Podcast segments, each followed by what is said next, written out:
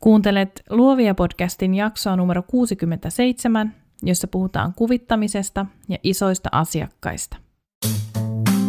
Moi, mun nimi on Nani ja sä kuuntelet Luovia podcastia. Luovia on podcast taiteesta, yrittäjyydestä ja luovuudesta, jota meistä kaikista löytyy –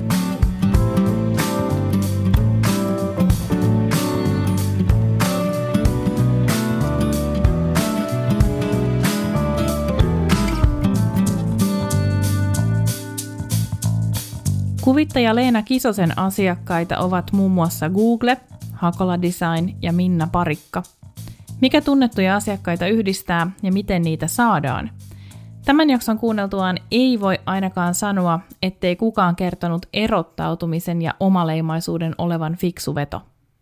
Juttelemme Leenan kanssa myös keksipaketeista, maanantaista ja kirjoista, unohtamatta tarjouksien laskemista ja tekijän oikeuksia. Tervetuloa Luovia podcastiin. Tervetuloa Luovia podcastiin kuvittaja Leena Kisonen. Kiitos paljon ja kiva olla vieraana täällä. Ihanaa, kun sain sut vieraaksi. Haluatko että, että sua kutsutaan kuvittajaksi vai millä sä itse itseäsi tituleeraat? Ää, no tällä hetkellä mä oikeastaan kutsun itseäni kuvittajaksi ja kuvataiteilijaksi, että ehkä näitä niin kuin kahden sekoitukseksi, mutta tota, kuvittaja on aivan hyvä termi kyllä tässä, tässä haastattelussa. Loistavaa. Me nauhoitetaan tätä maanantai-aamulla kello 10. Mua kiinnostaa kuulla, Leena, että millainen on sun suhde maanantai-päiviin? No se on muuttunut aika paljon siitä ajasta, kun olen itse ollut vielä päivätöissä. Et silloin usein, tota, ää, kun työskentelin toimistossa, niin aika usein oli semmoinen, jos niin sunnuntai, maanantai välinen yö saattoi olla aika semmoinen ei välttämättä niin kiva yö, että aina usein saattoi ahistaa tuleva työviikko ja oli kauheasti silleen, jotenkin ei välttämättä nukkunut kauhean hyvin ja näin päin, mutta tota, nykyään kaikki se on poissa ja mä, niin kuin enää ei ole semmoista niin maanantai-ahdistusta oikeastaan ollenkaan. Että, ja se varmastikin just johtuu siitä, että saa tehdä niin kivoja juttuja nykyään, että, että, on silleen ihan, ihan eri tavallaan ää, koko niin kuin erilainen kuvio nykyään verrattuna siihen, kun on sitten taas ollut jollakulla toisella töissä. Mulla on ihan, ihan sama itselleni. Mä jopa niin kuin välillä sunnuntaisin, jos sunnuntai ei ole ollut työpäivä, niin mä välillä jopa sunnuntaisin oikein niin kuin odotan, että, että voi kun tulisi jo maanantai ja pääsisi taas töihin, koska usein ne hommat, mitä tekee, ne on kuitenkin semmoisia, mitä on itse ottanut omalle omalle lautaselleen tehtäväksi, niin sitten on aika kiva niitä sitten duunailla heti maanantaina. Joo, mulla on ihan sama kokemus kyllä, että usein, usein miten on kyllä niin kuin ihan tosi kiva mennä töihin. Ja siis haluan nyt myös sanoa vielä tässä, että siis muille töistä, töiden tekemisessä ei siis ole tietenkään mitään vikaa, mutta että mä oon itse kokenut, että tämä mitä mä teen itse nyt, niin on mulle tosi toimiva ratkaisu. Nimenomaan. Um, yrittäjyys ei ole kaikkiin varten, mutta, um, mutta niitä varten, joita se on, niin musta tuntuu, että siihen niin syntyy aika semmoinen intohimoinen suhde, mikä totta mm. kai voi syntyä myös palkkatöihinkin. Mm. Miksi ei? Joo, totta kai. Joo. Mutta hei, kerro, äh, kerro Leena, miten susta tuli kuvittaja? Miten siitä pikkuleenasta tuli kuvittaja ja onko se joku semmoinen hyvin lineaarinen viiva vai onko se, joku, onko se vähän kiemuraisempi? Miten susta tuli kuvittaja? No se on kiemuraisempi. Ää, toki ehkä niinku suunta on ollut silleen kohti tätä aika niin kuin, ää, tietyllä tavalla niin kuin ihan pienestäkin asti. Et mä oon aina ollut lapsi, joka on ää, tykännyt piirtää ja mulla on aina ollut kaikki, niin kun ollut koulussa, niin mä oon aina valinnut kaikki taideaineet ja on silleen, niin kuin, että se kaikki niin kuin piirtäminen ja käsin tekeminen on aina ollut semmoinen niin kuin, ää, tosi niin kuin vaan perusjuttu ja osa, osa mun arkea ihan niin pienestä pitäen. Et sitä ajatellen ei ole ehkä mikään niin yllätys, että on silleen päätynyt tälle alalle. Ää, ehkä niin kuin isoin semmoinen käänteen tekevä juttu olisi niin kuin lukiossa, missä tota, silloinen Kuviksen Maikka kertoi mulle, että, että on olemassa tämmöisiä niin kouluja, kuten Taideteollinen korkeakoulu ja Lahden muotoiluinstituutti ja näin edespäin, että missä voi opiskella ää, niin kuin taidealaa ja designia ja muotoilua. Ja se oli mulle itselläni ihan semmoinen, että, ai, että näinkin voi tehdä, että tällaistakin on olemassa. Ja tota, koska ei siihen aikaan ollut hirveästi mitään semmoista, että olisi jotenkin kannustettu tekemään ura vaikka designin alalla, että se ei ollut ollenkaan tämmöinen samanlainen juttu kuin, juttu kuin mitä se on nykyään. Sitten oikeastaan sen niin kuin kuviksen Maikan tota, ää, innostamana ja sitten päätin pyrkiä ää, eri kouluihin lukion jälkeen ja pääsin sitten Lahden muotoiluinstituuttiin sitten lukion jälkeen suoraan. Ää, ja sitten mä opiskelin Lahden muotsikassa ja sitten Taikissa kummaskin graafista suunnittelua, eli mulla on siis graafikon tausta. Et kuvitustahan Suomessa ei voi pääaineena opiskella, eli se on sitten vaan tullut vähän niin kuin, ää, meillä oli esimerkiksi kaikki erilaisia kursseja silloin, kun oli just koulussa, niin, niin enemmän sitten just tällaisten niin kuin kurssien kautta sitten ää, ikään kuin vähän niin kuin tutustu aiheeseen. Ja, ja mä silloin ehkä niin kuin jo tajusin sen, että tämä olisi niin kuin se mun juttu, mutta sitten silloin ei oikein niin kuin vaan keksinyt sitä, että miten tästä voisi tehdä itselleen työn, koska silloin ei ollut hirveästi mitään niin kuin lähteitä tai mitään semmoisia, mistä olisit voinut etsiä tietoa. Ja sitten itsekin oli ehkä jotenkin niin silleen, kanssa jotenkin silleen vähän niin kuin sellaisessa vaiheessa, että vielä haki sitä ylipäätänsä, että mitä edes haluaa tehdä niin, niin sitten se niin kuin kuvittaminen vähän niin koko ajan leiju kaiken mun tekemisen niin kuin ympärillä tavalla tai toisella, mutta että sit siihen, että niin kuin teki oikeasti sen päätöksen, että, että nyt tästä tulee mun työ, niin siihen meni tosi pitkään. Ja tota, ää, kun valmistuin Taikista, niin sen jälkeen menin vaan päivätöihin. Ää, mä olen esimerkiksi ollut töissä ää, kirjakustantamossa graafikkona ja arkkitehtitoimistossa graafikkona ja projektipäällikkönä ja ää, viestintätoimistossa graafikkona ja ad Ja mä oon tehnyt tosi paljon kaikkia tällaisia niin kuin ihan ns. normaaleja päivätöitä. Ja sitten niiden kaikkien ohella mä sitten tein vähän niin kuin iltasin ja viikonloppuisin ja lomilla mun omia kuvitusprojekteja. Ja niitä sitten alkoi vähitellen vaan kertyy niin kuin lisää ja lisää silleen hyvin pitkän ajan sisällä. Et puhutaan niin kuin siis useista, useista vuosista. Ja sitten tota, vähitellen niitä sitä alkoi olla sen verran paljon, että sitten mä aloin niin kuin miettimään, että nyt tässä ehkä niin kuin olisi joku järkekin sitten jättäytyä, jättäytyä kokonaan pois päivätöistä ja sitten niin kuin alkaa vaan tekemään pelkästään tätä kuvitusta. Ja, tota, ja sitten jossain vaiheessa tein päätöksen, että nyt mä lähden, nyt lähden omilleni ja sitten sekin päätös vei vielä kyllä tosi paljon aikaa, että sitten meni ehkä semmoinen melkein vielä vuosi ennen kuin mä sitten oikeasti lähdin päivätöistä. Et mä esimerkiksi ää, kävin semmoisen yrittäjäkurssin ja säästin rahaa ja tein lisää näytetöitä ja suunnittelin nettisivuja itselleni ja tälleen, että mä niin kun tosi kauan aikaa käytin kanssa siihen niin kun, ää, niin valmistautumiseen ja semmoiseen, niin kun, että, että sitten kun lähtee, ettei vaan sit niin ole ihan täysin tyhjän päällä, vaan että että aika tämmöinen niin kuin, ei mikään semmoinen iso heittäytyminen, vaan semmoinen niin kuin hitaasti ja pitkän ajan sisällä hivuttauduin tälle alalle.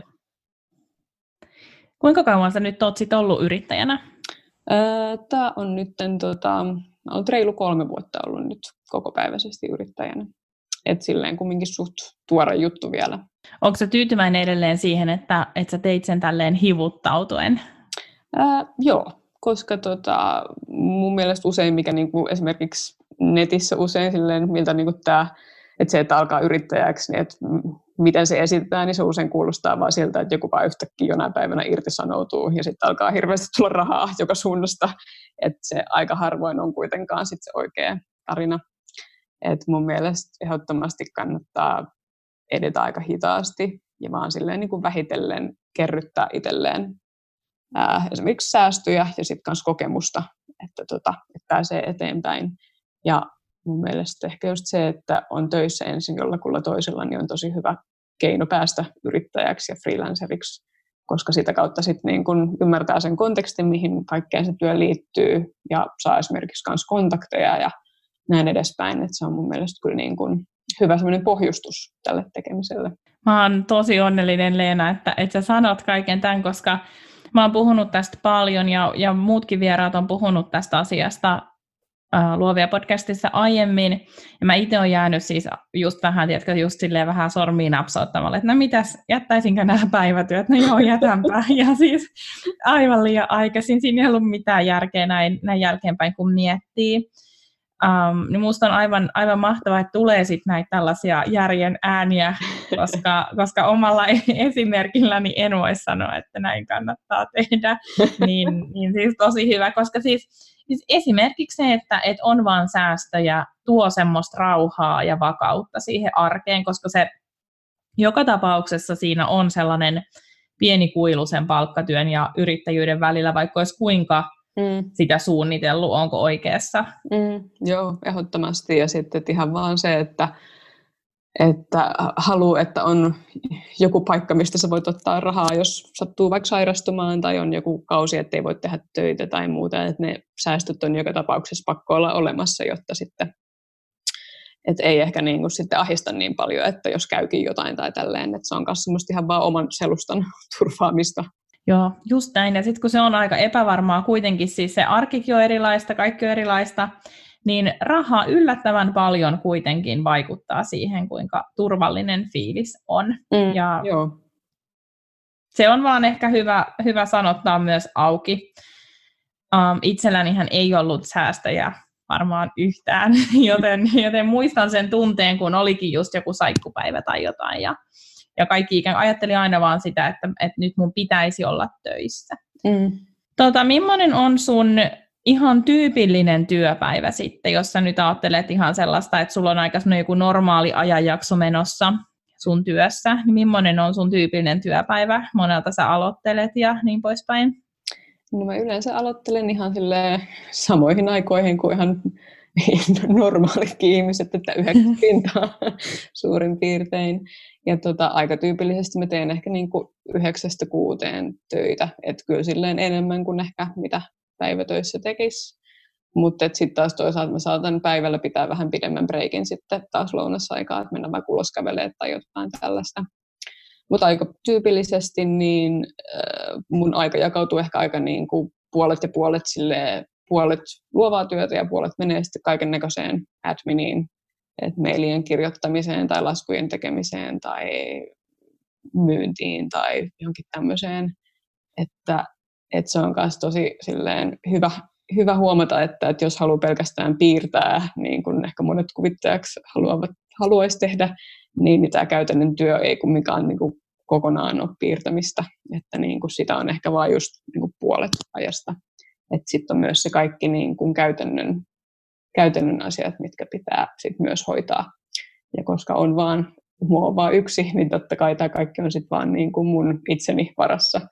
Että tota, kaikkea ei ole mahdollista kuitenkaan sitten ulkoistaa. Ja tietenkin sitten, mikä olisi toivetilanne, niin on se, että voisi käyttää enemmän aikaa siihen luovaan työhön, mutta että nyt niin kuin toistaiseksi, toistaiseksi on näin, että, että hoidan kaiken itse. Onko sulla tavoite se, että sä er, er, erottelet niin hyvin tarkasti sun työn ja vapaan, vai saatat sä tehdä vaikka, jos saatat, että nyt on vapaa päivä, mutta iskee joku hullu flow päälle, niin saatat sä sitten kuitenkin tehdä pikkasen töitä? Ää, joo, kyllä. Et en mä silleen ehkä niin tarkasti erottele sitä, että mikä on vapaa-aikaa ja mikä on työtä, että ne sekoittuu kuitenkin hyvin pitkälti. Ja siis mä itse kanssa tällä hetkellä teen kotouta töitä, mikä on myös niinku yksi elementti, mikä myös kanssa niinku sekoittaa näitä kahta asiaa keskenään. Mutta tota, en mä sitä itse koe mitenkään niinku ahdistavana tai mitenkään sellaisena niinku mikä olisi jotenkin epämukavaa, että tämä on kuitenkin mun ollut mun oma valinta tehdä näin, että, että, että sit se on mun mielestä vaan kiva, että voi itse valita, että miten tekee. Miten muuten kesällä nyt, millainen lomailit sä, kuinka pitkään tai, tai lomailet johonkin muuhun aikaan vuodesta? No nyt kesällä mä olin lomalla äh, semmoiset pari viikkoa. Mä olin Portugalissa matkoilla ja tota, äh, et ehkä niin kuin määrällisesti tällaisen niin kuin pitkinä jaksoina on silleen vähemmän lomaa varmastikin kuin päivätöissä, mutta sitten taas toisaalta tulee ehkä te, pidettyä enemmän semmoisia niin lyhyitä, vaikka pitkän viikonlopun lomia tai tällaisia. Et lomat on ehkä niin pienempiä pätkiä ympäri vuoden sitten ennemminkin. Mä ainakin itse mm, jotenkin ajattelen niin, että, että mä tykkään mun arjesta niin hirveästi, että mä en koe kaipaavani siitä myöskään samalla tavalla lomaa kuin mitä, mitä sit palkkatöissä oikeasti koki, että et haluaa vaan jo eroon näistä paperin pyörittämisestä esimerkiksi. Joo, mulla on ihan sama kokemus, että tota, että niin kun jokapäiväinen elämä on vaan niin mukavaa, että ei, silleen, että ei ole semmoista niin kun tarvetta jotenkin olla vaikka kuukautta putkeen lomalla. Et nyt esimerkiksi kesä, kesäloman aikana niin alkoi siinä loman lopussa olla jo semmoinen, että, että okei, nyt mä oon ollut jo tarpeeksi lomalla, että nyt mä haluan mennä takaisin töihin. Joo. että se on, ja se on tosi kiva tunne. Onko sinulla jotain ihan muita harrastuksia, tai siis muita harrastuksia, tarkoitan, että onko sinulla jotain harrastuksia, mitkä ei liity sun työhön tai, tai, tai luovaan työhön tai luovaan tekemiseen? No tota, ää, mä urheilen aika paljon, että se on ehkä sitten semmoista niinku vastapainoa tälle pöydän ääressä istumiselle, mitä tämä työ käytännössä hyvin pitkälti on. Et tota, mä esimerkiksi juos, juoksen ja käyn joogassa ja kanssa käyn salilla. Et ne on sitten ehkä tämmöistä, niin kuin, mikä sit myös auttaa tekemään tätä työtä, koska sitten kumminkin tämä istuminen pöydän ääressä ei var, varmastikaan ole mikään kauhean hyvä juttu pidemmän päälle. Mutta kuinka paljon sä teet sit itse asiassa niinku käsin kaikkia juttuja? Siis, siis jos nyt ajattelee, että et, et sä lähdet työstää jotain uutta, uutta projektia tai uutta kuvitusta, niin, niin kuinka paljon se on sitä sellaista ihan, ihan vanhanaikaista piirtämistä ja sitten kuinka paljon se on sitten koneella olemista? Mm, no mä teen monet mun työt silleen vähän niin kuin sekatekniikalla. Mä käytän niin paperista leikattuja elementtejä, mitkä mä siis leikkaan käsin ja, tota, ja sitten skannaan ne ja sitten muutan ne vektoriksi, eli tämmöiseksi niin kuin digitaaliseksi muokattavaksi niin kuin materiaaliksi. Ja sitten teen sen lopullisen kuvan sitten Illustraattorissa. Niin kuin, siis, mulla on sellainen piirtopöytä, millä mä piirrän, eli se on niin kuin digitaalista piirtämistä tavallaan aika pitkälti. Ja tota, mm, joskus saatan tehdä jonkun työn myös kokonaan ihan digitaalisesti niin kuin alusta alkaen. Että jos on joku semmoinen, missä sitten taas se niin kuin paperileikkauksen jälkeen vaikka näy niin paljon, että jos on joku tosi pieni, pienikokoinen työ tai jotain tällaista. Mutta tota, kyllä melkein kaikki mun työt lähtee käsin tekemisestä, mutta se on usein semmoinen vasta niin kuin alkuelementti. Ja sitten se niin kuin varsinainen työnteko tapahtuu sitten kyllä koneella. Et sanoisiko, että se jako on ehkä joku niin kuin 20 prosenttia käsin tehty ja loput koneella hyvin pitkälti. Näit sä tuossa joku aika sitten Instagramissa kiersi sellainen kuvapari, tai mä en muista mikä, mikä juttu sen oikeastaan olikaan, mutta kuitenkin, jossa oli yhden uh, kuvittaja tai graafikon työhuone, jossa hänellä oli erikseen, niin puolet huoneesta oli vain käsillä tekemistä varten, ja puolet huoneesta oli niin kuin tämmöistä digitekemistä varten, eli siellä oli sitten se kone, millä tehtiin. Musta oli aika kiehtova ajatus, että ihminen fyysisesti on eri paikoissa, kun hän tekee eri tavalla. Joo, Joo toi on kyllä käy, käy järkeen, ja silloin kun itse on ollut vielä kanssa työhuoneella muiden, muiden kuvittajien kanssa, niin tota, meillä oli myös kaikilla kaksi pöytää. Toinen oli tietsikkapöytä ja toinen oli semmoinen niin kuin käsillä tekemispöytä. Että toi kyllä käy järkeen tosi hyvin.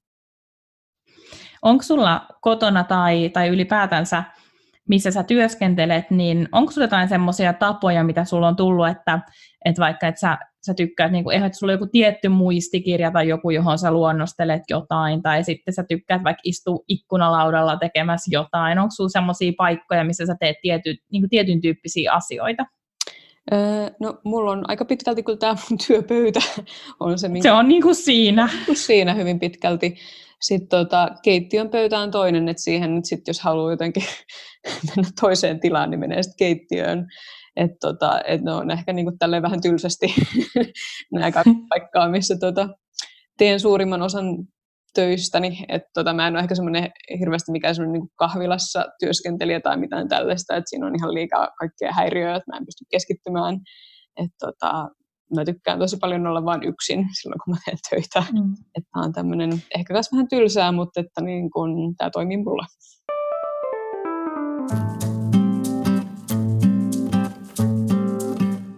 Mä rakastan kanssa jotenkin sitä semmoista niin yksin nysväämistä. Musta on, mm. musta on ihan, ihan parasta. Um, Onko sä introvertti? Äh, kyllä, erittäin paljon. Joo. Eli sitä on, niin kuin, kun on ollut jossain vaikka kaupungilla muutama tunnin, niin sitä on jo niin kuin, vaan vähän väsynyt siitä melusta ja kaikista niistä ihmisistä ja kaikesta. Ja sitten on jo niin kuin, ihana tulla kotiin ja vaan olla itekseen. Joo, se on kyllä totta. Mä kanssa siis tykkään tosi paljon olla ihmisten seurassa ja olla Joo. ja tavata ihmisiä ja näin. Mutta että, että sitten silloin kun tekee töitä, niin sitten mä en saa vaan mitään aikaiseksi, jos siinä on kauhean häsä ympärillä. Että työnteko on mulle erityisesti sellainen niin kuin, ää, niin kuin asia, mikä vaan pitää saada tehtyä yksin, jos haluaa saada mitään ylipäätänsä edes aikaiseksi. Että niin kuin avotoimisto on mulle ihan viimeinen paikka, missä mä pystyisin tekemään töitä. No mitä sä, jos sä mietit sun, sun kaikkia töitä, mitä sä oot tehnyt yrittäjänä, niin mikä niistä on ollut kaikissa semmoinen mieleenpainuvin, hyvässä tai pahassa? Joo, tota, mm, varmaankin ehkä niin kuin yksi, mikä on ollut mun tähän astisista projekteista eniten lempiprojekti, oli tämän vuoden alkupuolella. Mulla oli Japanissa Tokiossa yksityisnäyttely semmoisessa tota, Mitsukoshi-tavaratalossa. Ja tota, Mitsukoshi on yksi niin kuin Japanin tunnetuimpia tavarataloja. Ja, tota, ja mulla oli tosiaan iso ilo saada järjestää siellä näyttely heidän tiloissaan. Ja se oli kyllä tosi kiva kokemus, koska tota, pääsi tapaa paljon japanilaisia ihmisiä, jotka kävi siellä näyttelyssä niin henkilökohtaisesti. Ja sitten myös kans kuulla, että mitä kaikkea he sanoo mun töistä ja mitä he kokee, että minkälaisia ne on ja, ja näin päin pois. Että se oli ihan tosi, tosi kiva kokemus ja mun mielestä on aina kiva järjestää näyttelyitä, koska ne on sitten taas jotain muuta kuin olla tässä niin kuin, näytön ääressä. Miten sä päädyit Japaniin? No se on myös tämmöinen niin kuin hyvin hitaasti edennyt asia. E, ihan ekat projektit mä oon tehnyt Japaniin 2013. Eli siitä on nyt hetkinen kuusi vuotta. Ja tota, ää, se oli myös tämmöinen vähän niin kuin sattuman kautta tapahtunut ää, tapahtumasarja. Eli tota, mulla oli silloin aikoinaan ää, netissä portfolio semmoisessa Koroflot-nimisessä palvelussa. En tiedä, onko tämä enää edes olemassa. Tämä oli niin kuin, en ole ikinä kuullut ainakaan. Joo, siis tämä on aikaa ennen niin kuin mitään Instagrameja sun muuta.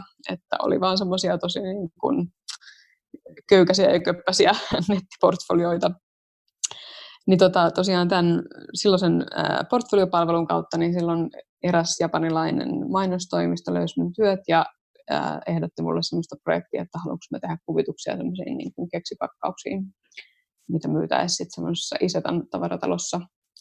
Ja, tota, ja siis se tuli ihan puskista ja ei mitenkään, niin kuin, en ollut itse koskaan ajatellut, että tekisin Japaniin töitä tai mitään tällaista.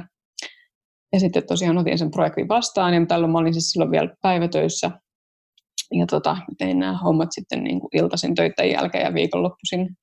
Ja tota, sitten oikeastaan se projekti johti sit niin kuin seuraaviin projekteihin Japanissa, että ne keksipakkaukset, mitä siellä oli, tota, mitä mä suunnittelin, ne oli myynnissä tosiaan tämmöisessä tavaratalossa, mikä on Tokiossa semmoinen tosi iso ja suosittu tavaratalo, niin sitten tosi moni ihminen vaan näki niitä keksipakkauksia siellä. Ja sitten tota, yksi asia vaan johti toiseen, että sitten niitä niin kuin, ää, ensinnäkin niitä pakkauksia piti suunnitella myöhemmin vielä lisää, ja sitten mitä useampi ihminen niitä näki, niin sitten tota, sitä kautta alkoi sitten tulla kaikenlaisia muitakin töitä sitten Japanista. Et se oli tämmöistä ihan vaan niin kuin yhdestä sattumasta ikään kuin lähtöisin tämä koko kuvio, mikä tällä hetkellä itselläni on siellä. Eli sulla on, sulla on niin kuin jonkun kokoinen jalansija jo niin kuin Japanin kuvitusmarkkinoilla. No jonkunnäköinen ainakin joo, kyllä. Mä ajattelin, että olet niin kuin, um, elinikäinen Japani-fani esimerkiksi, ja sitten sitä kautta olet ihan tähdännyt sinne, mutta siinä on ollut tämmöinen onnellinen sattuma mukana. Joo, kyllä. Siis kyllä mulla on aina kiinnostunut japanilainen estetiikka ja japanimaana ja näin edespäin, mutta että, että se ei ollut mitenkään suunniteltua, että mä sinne päätyisin. Ja, ja tämä oli tämmöinen vaan tosi onnekas sattuma kaikin puolin. Sulla on myös muita kansainvälisiä asiakkaita, mutta myös tosi tunnettuja asiakkaita, kuten Google, sitten täältä kotimaasta Minna Parikka, Hakola ja Helsinki Design Week – Miten Leena tällaisia asiakkaita saadaan? Onko nämäkin nyt vaan sit tullut sulle ihan sattumalta? ne on nähnyt sun töitä vaan jossain vai onko sä itse nähnyt niihin tosi paljon vaivaa? No se, mikä näitä kaikki isoja asiakkaita yhdistää, niin on ensinnäkin se, että kaikki hakee semmoista jotain niin kuin omanlaatuista tyyliä, semmoista tyyliä, mitä, mikä on ihan niin kuin, mikä erottuu muista ja mikä on sellaista, mitä kukaan muu ei tee. Että tota, mä uskon, että näissä kaikissa ää, olennaista on ollut just se, että mulla on tosi tietyn näköinen tyyli ja se on semmoinen, mikä erottuu sitten kanssa niinku muista tekijöistä.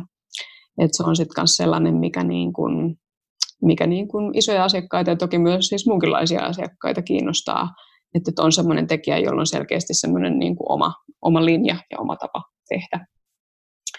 Ja, tota, ja toinen asia, mikä niin kuin auttaa tällaisten isojen asiakkaiden hankkimisessa on siis se, että omat työt on esillä sellaisissa paikoissa, mistä sitten ne isot asiakkaat käy etsimässä uusia tekijöitä. Että tänä päivänä kuvittajille esimerkiksi hyviä paikkoja on esimerkiksi Instagram tai, tai sitten vaikka Behance tai tämän tyyppiset niin kuin portfoliopalvelut. Että se riippuen siitä, että mille, mille markkinalle haluaa mennä, niin sitten siitä pitää vähän ikään kuin silleen takaan, takaperin kelata silleen ja miettiä, että mitä, mitä ne paikat on, missä ne just sen markkinan asiakkaat käy etsimässä sitten uusia tekijöitä. että se, se on tosi olennainen juttu. Kuulostaa siis tavallaan tosi niin kuin tämmöiseltä vähän niin kuin liian yksinkertaiselta, mutta että omien töiden pitää löytyä sellaisista paikoista, mistä ihmiset käy etsimässä tekijöitä. Ja ne pitää olla esillä semmoiseen tapaan, että niihin on helppo tarttua. Ja varsinkin, että jos haluaa tehdä kansainvälisesti töitä, niin silloinhan niin kaikkien tekstien pitää olla englanniksi tai sillä kielellä, mitä, mihin haluaa tähdätä. Että, tota, että kaikkein tällaista niin kuin ihan hyvin yksinkertaisten juttujen pitää olla kunnossa, jotta sitten taas tämmöinen niin kuin, niiden asiakkaiden tavoittaminen onnistuu. Miten silloin, kun sä olit palkkatöissä vielä, niin ajattelit silloin, että, että sitten kun, kun minä jään yrittäjäksi, niin sitten minulla on näitä ja näitä isoja ja kansainvälisiä asiakkaita. Onko se ollut sulle aina ihan itsestään selvää, että, että sä tähtäät sinne kansainvälisille markkinoille? Ää, no joo, kyllä mä oikeastaan aina olen ajatellut, että kuvittamista jos nimenomaan kannattaakin tehdä silleen kansainvälisesti, että Suomi on kuitenkin tosi pieni ja on tosi rajatusti mahdollisia asiakkaita. Ja mun tyyli on myös semmoinen tosi niin kuin tietynlainen, että se ei sovi silleen kaikkeen, eikä ole siis tarkoituskaan sopia kaikkeen. Että tota, et mä koen, että sellaisia asiakkaita, joilla mun tyyli voisi sopia, niin heitä on paljon olemassa just nimenomaan kansainvälisesti. Ja, et tota, ja mä oon ollut siis kiinnostunut tekemään ulkomailla töitä, ja on ihan silleen lapsesta asti ollut myös kiinnostunut ulkomaista, että on myös semmoinen niin kuin, tämä niin ulkomaille työskentely niin on myös tämmöinen asia, mikä on myös sit vähän niin kuin pitkän ajan sisällä vaan sitten kasvanut myöskin vähitellen. Et mä oon kanssa niin kuin ollut esimerkiksi vaihdossa useammassa eri maassa ja mä oon ollut myös töissä Espanjassa ja tälleen päin pois. Ja mun kaveripiiriin on kuulunut aina monesta eri kulttuurista olevia ihmisiä, että, että kansainvälisyys on myös jotain, mikä on myös olemassa niin kuin myös mun muussa elämässä myöskin. Että sit se, että työskentelen nykyään paljon ulkomaille, niin on ikään kuin sit niin kuin myös johdannainen tästä niin kuin, vaan niin kuin kaikesta muustakin. Eli koetko sille, että sun oma, um, oma se kuvakieli on säilynyt sulle itselle, sä, sä oot pystynyt säilyttämään sen itsellesi uskollisena, että, että sun, sun oma tyyli totta kai varmasti on muuttunut jonkun verran, mutta onko sä joutunut suitsimaan jotenkin sitä omaa visiota, kun sä oot työskennellyt näiden isojen brändien kanssa? Mm, No en kyllä ehkä sanoisi, että joutuu mitenkään suitsimaan. Nyt useimmiten se pyyntö on just se, että, että teet tämä tehtävä, mitä me pyydetään sinua tekemään sun omalla tyylillä. Että se, että tekee just tosi eri tavalla tai silleen, että näyttää jotenkin tosi, ää, mitä mä sanoisin, ää, omanlaiseltaan se jälki, niin se on useimmiten just kanssa se toive, varsinkin just isommilta asiakkailta, koska he sitten haluavat, että tekee jotain sellaista, mikä erottuu ja mikä jää mieleen. Että sitten jos yrittää tehdä jotain semmoista niin kuin keskivertoa tai jotain semmoista, mikä sitten taas näyttää jotenkin jonkun muun tekemältä, niin se ei yleensä kuitenkaan ole se, mitä todellakaan toivotaan. Että just semmoinen niin persoonallisuus ja oma tapa tehdä, niin useimmiten on just nimenomaan se toive. Tuleeko sinulla mieleen mitään vinkkejä tuohon erotta, erottautumiseen, että miten, miten, ähm, miten se on mahdollista sun alalla? Mitä vinkkejä voisi olla, tai vaikka jollekin vähän aloittelijallekin, että, että kun lähtee tähtäämään jonnekin omaan tavoitteeseensa, että miten, miten sieltä voi erottautua siitä harmaasta massasta? No mun mielestä kaikki lähtee tällä alalla erityisesti just siitä, että oikeasti tutustuu itteensä ja miettii, että minkälainen ihminen on itse, mitkä on niitä just sun juttuja ja että minkälainen, minkälaista elämää sä oot vaikka elänyt tai minkälaisia kokemuksia sulla on. Että kaikki niin kuin, äh, semmoinen, mikä tekee kenen tahansa työstä persoonallista on just se, että, että siihen ammentaa siitä niin kuin omasta itsestään elementtejä ja että, ja että niin kuin yhdistelee niitä jollakin, jollakin sellaisella tavalla, mikä tekee niistä uniikkeja. Et tota, ja sehän on siis myös tosi pitkä prosessi, on ehkä aika vaikeaa myös tutustua itteensä, mutta se on kumminkin se, niin kuin mikä, mikä on sitten niin kenen tahansa tosi menestyneen ja persoonallisen kuvittajan taustalla. Että kaikilla on semmoinen tosi omanlaisensa tapa ehkä niin kuin katsoa maailmaa ylipäätänsä, ja sitten myös semmoinen niin kuin pitkälle harjaantunut tietynlainen ote, miten se, se kaikki, niin kuin, kaikki nämä havainnot ja kokemukset tuodaan paperille. Että tota, että semmoinen niin kuin vaan ikään kuin siihen keskittyminen, että mikä on just se sun oma juttu ja mikä susta tekee ehkä niin kuin jollain tavalla erilaisen ää, kuin muut tekijät, niin siihen, siihen kannattaa oikeasti laittaa tosi paljon aikaa, koska se on se niin kuin avain siihen, että pystyy niin kuin alkaa tuottaa semmoista jälkeä, mikä ei ole samanlaista kuin muilla. Ja se ei ole siis niin kuin oman tyylin rakentaminen ole mikään niin kuin nopea prosessi, että mä sanoisin, että siihen voi mennä semmoinen niin kuin vaikka vuosikymmen, että saa semmoisen niin kuin oikeasti persoonallisen, tunnistettavan, yhtenäisen oman jäljen aikaiseksi. Miten sitten niinä hetkinä ja jaksoina, kun inspiraatio on hukassa, tai, tai vaikka semmoisinakin jaksoina, kun, kun, sä, kun inspiraatiota on, mutta mitä se on, mitä sä itse hyödynnät, että mitä sä No liikunta on tietysti yksi, joka, mm. joka auttaa myös hyvinvointiin, mutta, mutta mitä juttuja sä, mistä sä inspiroidut? Mitkä on sellaisia asioita, mitä sä löydät elämääsi, josta tulee vaan uutta virtaa ja u, uusia ajatuksia? No toi just pitää sanoa, että liikunta, se on tosi hyvä sellainen mm. niin kuin breikki vähän niin kuin ikuiseen Kyllä. Ja tota, siis mun mielestä matkustaminen on aina hyvä keino ää, saada ideoita, koska silloin, silloin kun menee johonkin ihan vieraaseen maahan, niin silloin kanssa ää, monet semmoiset arkiset asiat saattaa näyttää ihan erilaiselle ää, ja joutuu myös niin kuin, ehkä sellaisiin tilanteisiin, mitä kotimaassa ei ole ja tälleen, että niin kuin matkustaminen ehdottomasti mun mielestä on ihan paras keino ää, inspiroitua ja saada uusia ideoita. Ja tota, mm, ylipäätänsä sitten vaan se, että, että pyrkii sitten tekemään jotain muuta kuin töitä. tota, et se on varmaan itse kullekin sitten aina niin kuin eri asiat, mitkä toimii, mutta mun mielestä on esimerkiksi kiva lukea kirjoja tai käydä leffassa tai mennä näyttelyihin tai tehdä jotain siis vaan ihan täysin muuta ja ottaa sen niin kuin etäisyys siihen työhön, koska et silleen ne työt nyt ei ainakaan etene, että vaan niin pakolla, pakottaa itsensä istua sen saman homman ääressä ja on vaan silleen, että keksi jotain. että tota, et sitten on vaan parasta niin kuin vähintäänkin lähteä vaikka pienelle kävelylle tai jotain, että saa silleen vähän ajatukset jotenkin rullaamaan uusiksi. Ketkä sitten on sun omia idoleita tai ketä sä, ketä sä ajattelet, että ketkä on niitä tyyppejä, että ajattelet, että vau, että, että mieletön kuvittaja tai mieletön graafikko, keitä sä seuraat ja ihailet? No tota, mm, yksi mun omia lemppareita on Ulle Excel, tämmöinen ruotsalainen graafikko, joka on siis jo edesmennyt. Hänellä on tosi hurmaavia töitä ja kaikki tota, kaikista hänen töistään välittyy semmoinen tietynlainen ensinnäkin niin kuin tapa katsoa maailmaa tosi persoonallisesti ja myös semmoinen niin kuin tosi persoonallinen jälki. Ja semmoinen ehkä niin kuin vaan tapa tehdä työtä, mistä vaan välittyy semmoinen niin kuin ilo ja semmoinen hyvän tuulisuus kaiken puolin. Ja että senkin jälkeen, kun hän on poissa, niin edelleen ne työt on olemassa ja niistä voi edelleen aistia sen ehkä niin kuin olemuksen, että minkälainen ihminen hän oli ja, tota, ja ehkä yksi kanssa niin kuin myöskin tämmöinen ei enää olemassa oleva tekijä, niin, ää, tai mikä semmoinen mua itteeni on alun perin innostanut lähteä kuvittajaksi, on ollut siis Andy Warhol, ennen kuin hän on tota, ollut kuuluisa taiteilija, niin sitä ennen hän on ollut siis tota, mainospiirtäjä.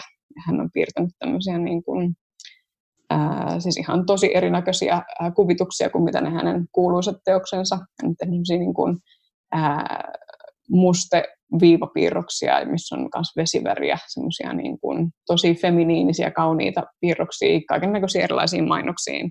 Ja ne on ihan tosi hurmaavia.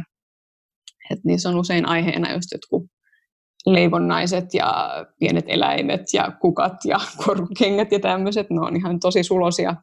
Ja tota, siinä hänen jäljessään silloin oli semmoista jotain, mikä mua itteeni kiehto tosi paljon ja siis kiehtoo myös edelleen, että hänen työnsä on edelleenkin yksi mun omia suosikkikuvituksia, mitä on olemassa. Mä tuossa alussa kysyin sulta, että, että millaista sun arki on, mutta mua vähän vielä kiinnostaa palata noihin kansainvälisiin asiakkaisiin ja isoihin asiakkaisiin, että jos sä vertaat niitä semmoisiin niin tavallaan no, pieniin kotimaisiin asiakkaisiin, niin ähm, mitä eroja siellä on ihan niin kuin käytännön, käytännön tasolla? No jos ajattelee, että lähtee tekemään jollekin isoille firmoille ää, kansainvälisesti töitä, niin niihin töihin ensinnäkin useimmiten liittyy paljon enemmän paperitöitä. Et tota, useimmiten pitää siis ää, allekirjoittaa salassapitäsopimukset, ettei saa kertoa niistä töistä oikeastaan mitään ulospäin. Ja, tota, ja sitten jotkut firmat saattaa esimerkiksi haluta tarkistaa sun taustat ihan niin kuin vaan tehdä niin kuin turvallisuustsekkauksen, mikä kuulostaa tosi huvittavalta niin kuin tässä kuvituksen kontekstissa, mutta, tota, ää, mutta näinkin siis tällaisenkin sit saattaa mahdollisesti joutua varautuu, että siihen niin kaikkeen paperityöhön yleensä menee niin kuin moninkertaisesti enemmän aikaa kuin Suomessa. Et se on tämmöinen niin kuin yksi ihan tällainen juttu, mikä harvoin ehkä tulee mieleen. Ja tota, mm, useimmiten sit kans, sit jos asiakas on vaikka ihan täysin eri aikavyöhykkeellä kuin mitä itse on, niin sitten esimerkiksi niin kun projektipalaverit saattaa olla sille vaikka seitsemältä illalla Suomen ajassa. Et tota, et sitten semmoinen, niin että jos ajattelee, että haluaa tehdä vain yhdeksästä viiteen, niin tuollaisessa jutuissa se yleensä ei oikein toimi. Ja sitten tietty ihan niin kuin noi aikavyöhykejutut myöskin, että kannattaa aina olla tarkkana sen suhteen, että missä, missä minkä aikavyöhykkeen mukaan esimerkiksi deadlineit on että onko ne siellä asiakkaan aikavyöhykkeessä vai onko se sun omalla aikavyöhykkeellä, että siinä on vissi ero, jos on vaikka 10 tuntia välissä, että, tota, että kumpana päivänä se sitten olikaan se dedis. Ja, tota, ja sitten tietysti kanssa ää, useimmiten sitten kanssa niin kuin isommat projektit, niin saattaa viedä paljon enemmän sit vaan aikaa. Että sitten kanssa saattaa olla paljon enemmän kaikkia semmoisia niin välitsekkauksia ja kaiken näköisiä semmoisia niin kuin välisteppejä, mitä tyypillisesti sitten ehkä niin kuin pienemmissä projekteissa ei sitten niinkään ole. Että ehkä se ajankäyttö erityisesti on semmoinen, mikä poikkeaa tosi paljon.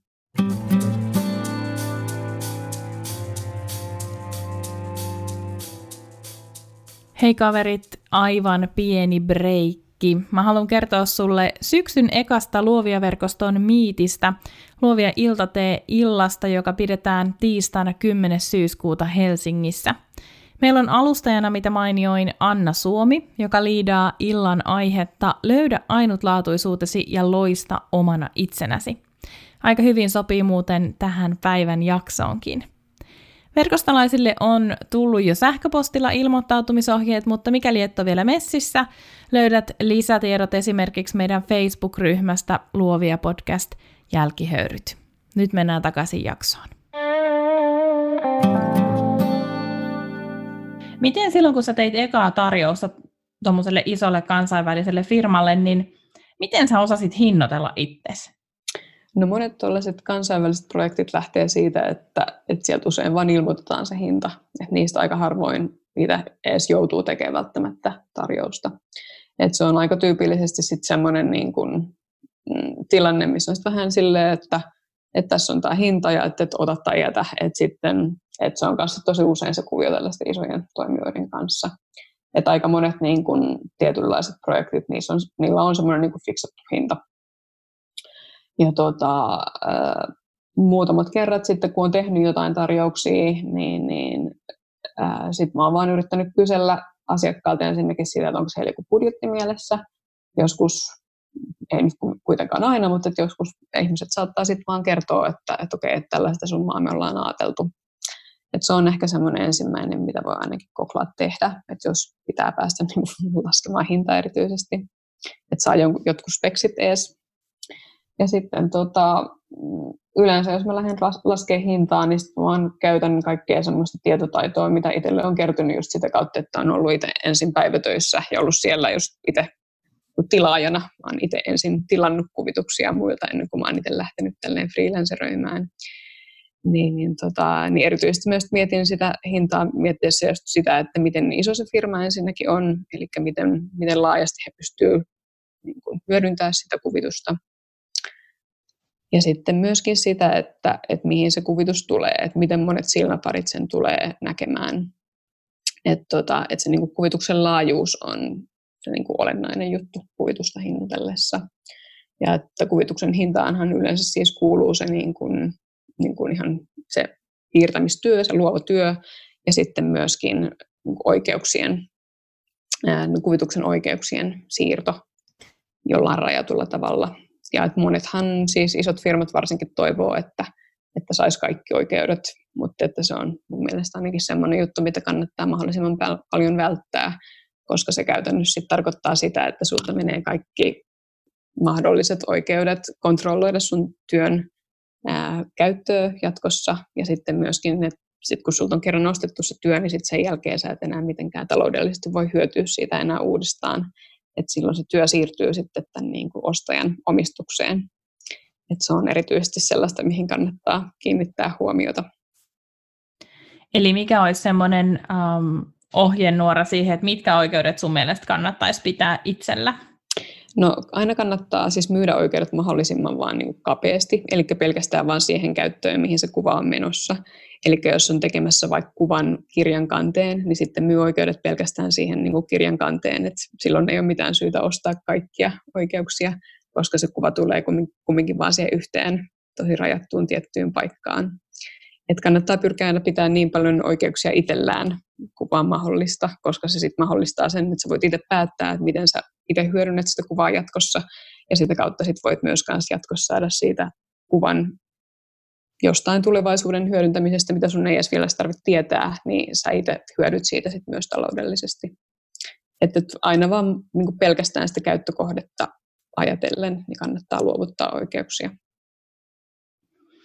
Vaatiko toi ihan kauheasti pokkaa? Kun mä tiedän sen, että, että, että mä oon käynyt joidenkin, etenkin valokuvaajien kanssa keskustelua just siitä, että, että ei oikein niin kuin tohdi sanoa vastaan, tai ei tohdi ikään kuin um, pelkää ehkä, että se keikka menee sivusuun, jos rupeaa siellä hirveästi latelemaan ehtoja tai, tai edes kyseenalaistamaan sitä, sitä vastapuolen tarjousta. Mitä ajatuksia sulla on tästä? No mä tunnistan, kun on kyllä ihan täysin, että, että, tulee, että jos tulee joku semmoinen tarjouspyyntö minkä, ja semmoinen työ, minkä tosiaankin haluaisi tehdä, ja sitten jos niin kuin lähtökohtaisesti pyydetään kaikki oikeuksia, niin totta kai silloin herää semmoinen, että, että jos mä en nyt annakaan näitä kaikki oikeuksia, niin meneekö tämä ohi? Että toi on niin kuin ihan tosi, tosi tyypillinen tunne. Mutta tota, minkä mä oon itse aika usein huomannut, on se, että aika harvoin myöskään tilaajat tietää, mitä kaikki oikeudet edes tarkoittaa. Et niin kuin se mun mielestä on tosi hyvä keino siis tota, keskustelu tästä aiheesta tilaajan kanssa, niin on se, että et ensinnäkin kysyy, että mihin he niitä kaikkia oikeuksia tarvitsee, että mikä se syy on, että miksi, miksi haluaa kaikki oikeudet. Ja, ja sitten kanssa niin vaan selittää sen tilanteen, että mä en tyypillisesti anna kaikkia oikeuksia mun töihin, ihan johtuen siitä, että mä haluan itse hallinnoida niitä mun töitä ja sitten kanssa niin kun ihan vaan pitää kiinni siitä oikeudesta päättää, että mitä niille tapahtuu ja sitten myöskin tienaa niillä töillä mahdollisesti jatkossa. Niin, niin aika usein myös siis selviää, että monet asiakkaat siis saattaa pyytää kaikkia oikeuksia, koska se on vaan semmoinen niin kuin fraasi, mitä hoetaan. Et ei välttämättä asiakaskaan tiedä, mitä se edes tarkoittaa.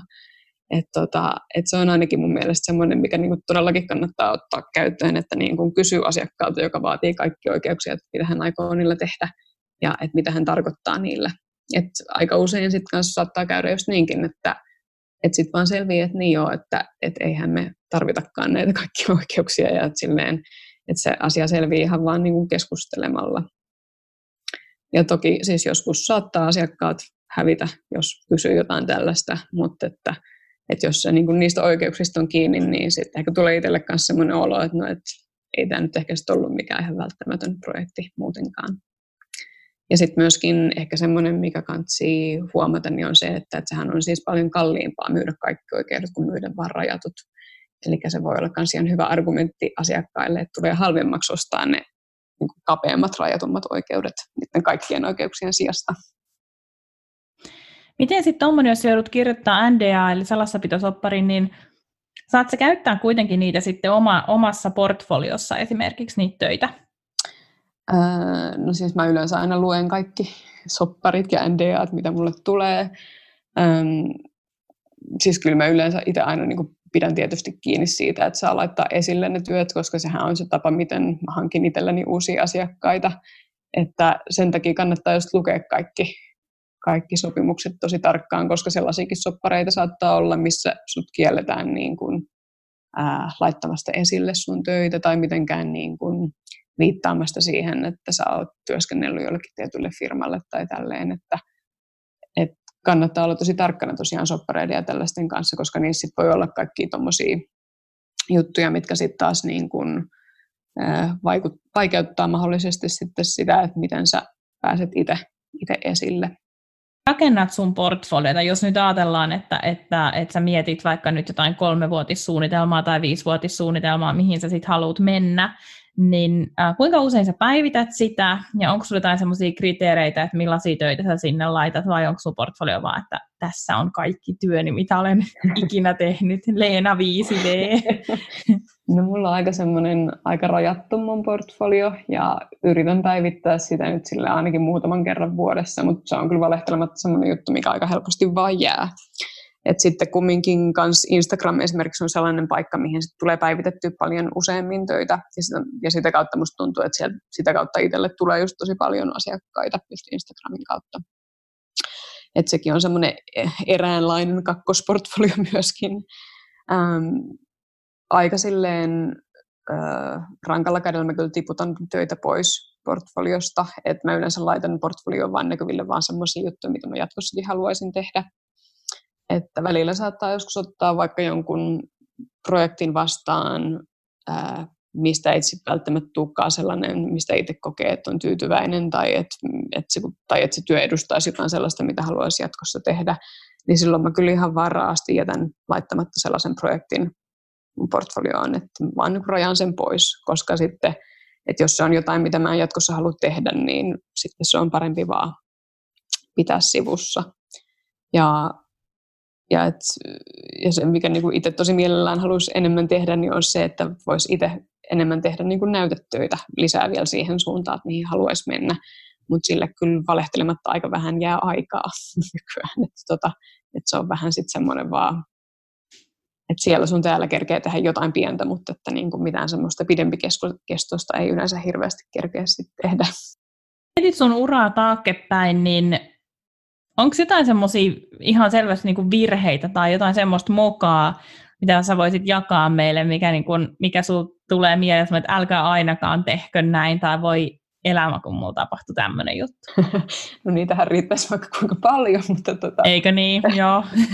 mutta tota, jos nyt tähän kumminkin rajatusti ää, otetaan vaikka semmoinen, että mä niin kun, silloin kun mä olin ihan uran alussa ja olin silleen vielä opiskelija, niin mä en oikeastaan koskaan lukenut mitään mun sopimuksia, mikä on siis aivan täysin älytöntä, koska niissähän niin kuin se kaikki keskeinen siitä projektista sovitaan ja jotkut semmoiset huonot sopparit, mitä mä oon silloin tehnyt, niin edelleenkin kummittelee. Ja tota, et siitä kyllä on ottanut opikseen aika reippaasti, että nykyään niin todellakin luen kaikki sopimukset ja siis ää, näen vaivaa, että mä ymmärrän oikeasti, että mikä se sisältö on. Että se kyllä mua harmittaa etteni tosi paljon, että mä oon itse ollut jotenkin niin vaan huolimaton ja niin vaan pihalla, että mä en ole sit vaan niin kuin nähnyt vaivaa, että mä olisin lukenut ne sopparit ja sitten vaan jotenkin ajatellut, että, että nyt on vaan niin kuin tärkeämpää saada tämä työ, kun keskittyy mihinkään näihin paperijuttuihin.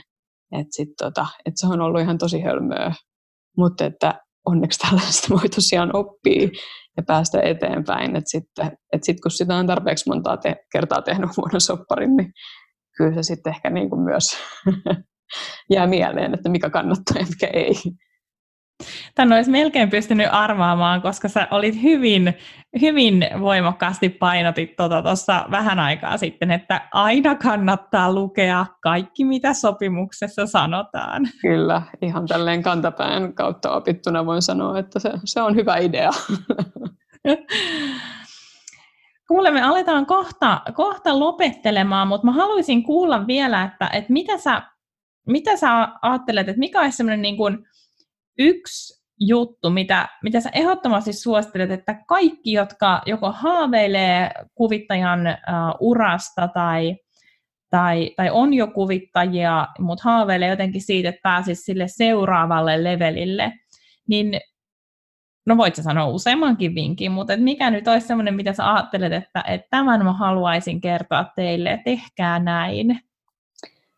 No tota, ehkä jos on ihan, silleen, ihan uran alussa ja ei ole vielä hirveästi mitään niin kuin, ää, näytetöitä, niin kannattaa ehdottomasti panostaa siihen, että tekee vaikka ihan itsekseen sellaisia projekteja, mitä just itse haluaisi päästä tekemään ihan vaan silleen, että kenenkään ei tarvitsisi pyytää sua tekemään niitä, voi vaan ihan itse aloittaa tekemään. Ja sitten, ja mikä on erityisen tärkeää on vaan just se, että sit laittaa niitä näytille nettiin, että mä oon kanssa tavannut tosi paljon just kuvittajia, jotka, on, jotka haluaisi hirveästi päästä tekemään kuvittajan hommia, mutta et, tota, ei vaan koskaan laita mitään töitä mihinkään niin kuin esille, niin, niin niinhän se ei siis toimi, että töiden pitää olla jossain näkyvillä, jotta muut ihmiset ensinnäkin tietää, että mitä sä osaat tehdä ja että, että tietää, että miten suhun saa yhteyden ja, ja että mitä, minkä tyyppistä jälkeä sä teet ylipäätänsä.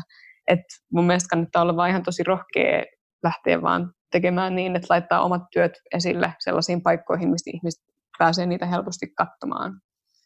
Et se on ehkä semmoinen, niin mikä mä ehkä huomaan, että monilla nuorilla ihmisillä saattaa olla silleen, että et ehkä sitten jännittää tietyllä tavalla niin kuin laittaa omia töitään esille. Mutta, että, mutta että jos haluaa ammattikuvittajaksi, niin silloin se ei ole enää vaihtoehto, että voisi pitää vain siellä pöytälaatikossa niitä töitä.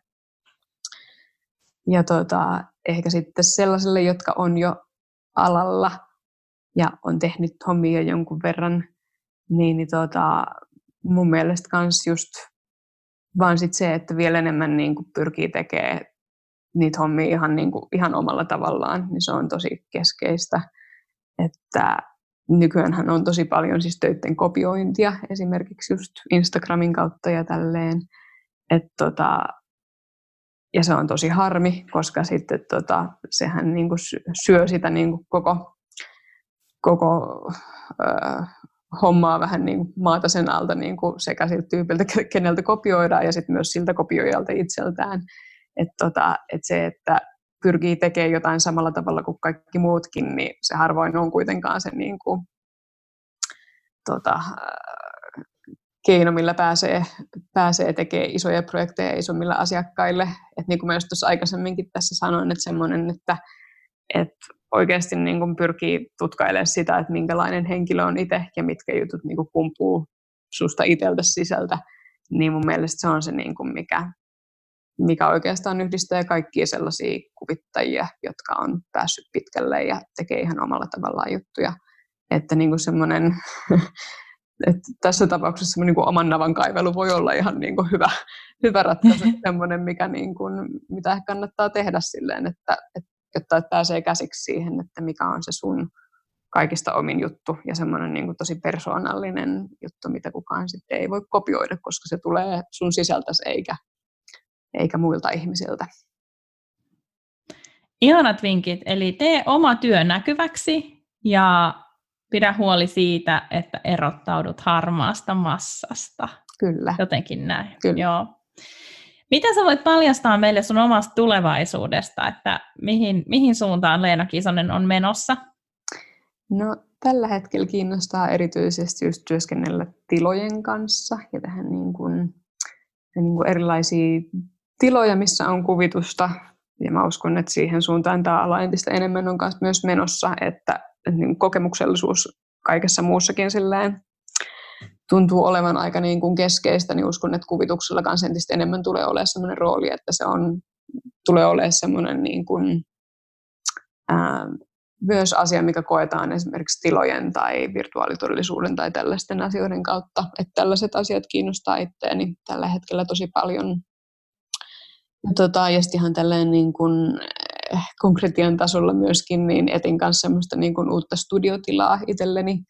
Että nyt teen vähän niin kuin väliaikaisesti kotoota töitä, mutta mä pidän vähän koko ajan niin kuin toisella silmällä ää, tarkkailen, että mistä löytyisi semmoinen kiva ja kaunis ja mahdollisimman edullinen tila itselleni Helsingistä. Että tota, mulla on ehkä itselleni myös toiveena pystyttää myös semmoinen oma studio, missä olisi justiin tilaa tälle niin tietsikkotyöskentelylle, mutta myös sitten semmoiselle niin käsin työskentelylle myöskin.